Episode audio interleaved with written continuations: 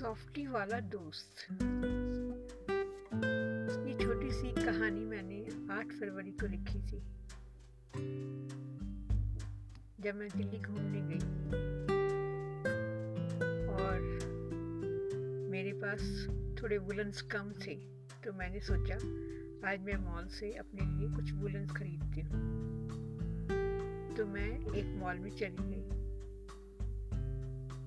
ये वहाँ का किस्सा मैं आप लोगों के साथ शेयर करने जा रही हूँ। सो so, इसका टाइटल है सॉफ्टी वाला दोस्त। लंबे समय से पहाड़ पर रहते मन उग गया था और वहाँ से निकल भागने के बहाने खोज रही थी।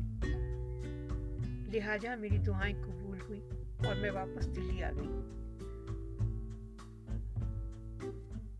अपने साथ सिर्फ़ गिनती भर के कपड़े ही लेकर आई थी।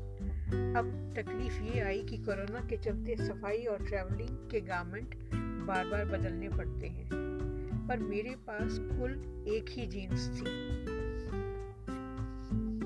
सो मैं जीन्स लेने अपनी प्यारी सी छोटी Ansal plaza mall Hudco palace में पहुँची। वुमेन सेक्शन में सबसे बोरिंग काम कपड़े सिलेक्शन करना। और यहाँ ये काम करने का मेरा हरगिज भी मन नहीं था। पर क्या करें, मजबूरी थी। तो मैं वहाँ चली गई। एक लंबा पतला सा लड़का नज़र आया। उसके मास्क ने मेरे मास्क से हाय कहा। हमारी नज़रें भी टकराई और वो पास आकर बोला yes ma'am how can I help इतना अदब और प्यार से बात करने वाले लड़के ने मेरा दिल जीत लिया और मैं खुशी से भर उठी। अब वो आगे आगे मॉल में और मैं उसके पीछे पीछे कई सारे जैकेट्स और जीन्स देखे। मैं थक गई, सिर घूमने लगा, मगर उसके चेहरे पर कोई शिकन तक नहीं थी। हंसता चेहरा मास्क के पीछे था। पर आँखें प्रेम की बारिश कर रही थी। आखिरकार मैंने कुछ कपड़े पसंद कर लिए। उसने कंपनी की पॉलिसी के बारे में बताया, कपड़े लौटा भी सकते हैं या पूरे पैसे वापस भी मिल जाएँगे, वगैरह वगैरह।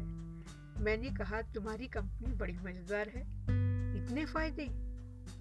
वो और भी ज़्यादा खुश नज़र आने लगा। इस दौरान और भी खरीदार आ रहे थे।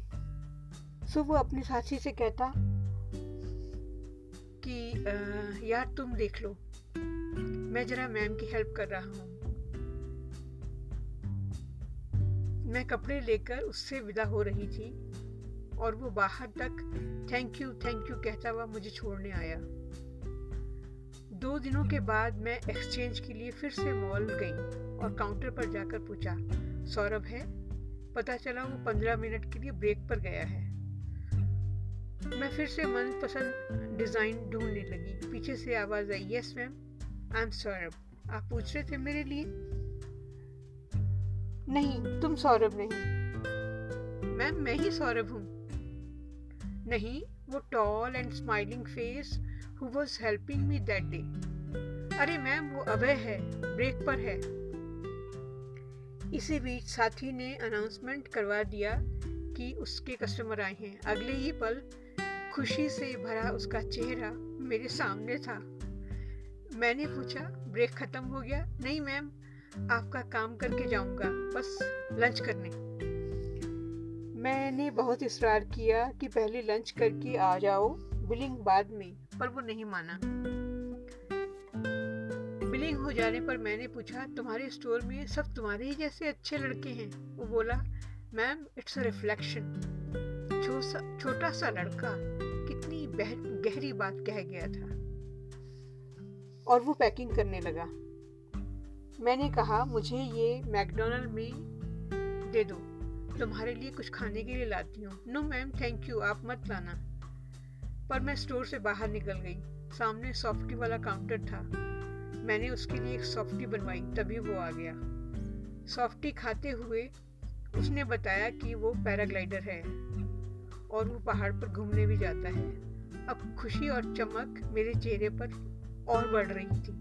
वो कहने लगा, अपने सारे दोस्तों को लेकर आऊँगा आपके पास।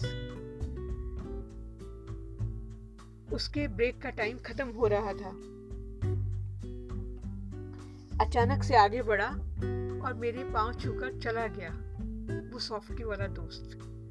अपने चेहरे व आँखों से एक अजीब सी मुस्कान बिखेरता हुआ। ये मेरा उस दिन का किस्सा है। अब इसका पार्ट टू भी सुनिए। कल व्हाट्सएप पर मैसेज आया। गुड मॉर्निंग मैम अब है फ्रॉम तो अपने उसना, उसने अपना इंट्रोडक्शन दिया। मैं बहुत खुश हुई और उसका मैसेज देखकर मैंने रिप्लाई करने के लिए सोचा। उसने बताया कि पार्ट वो पार्ट टाइमर है। और आर्म्ड फोर्सेस की तैयारी कर रहा है। उसकी लगन और उसकी काबिलियत देखकर मेरा दिल खुशी से भर गया। खूब उम्र दराज हो यह इस होनहार नन्हे से दोस्त को। आमीन। ये है मेरा सॉफ्टी वाला दोस्त। बताएँ आप लोगों को कैसी लगी मेरी ये छोटी सी स्टोरी थैंक यू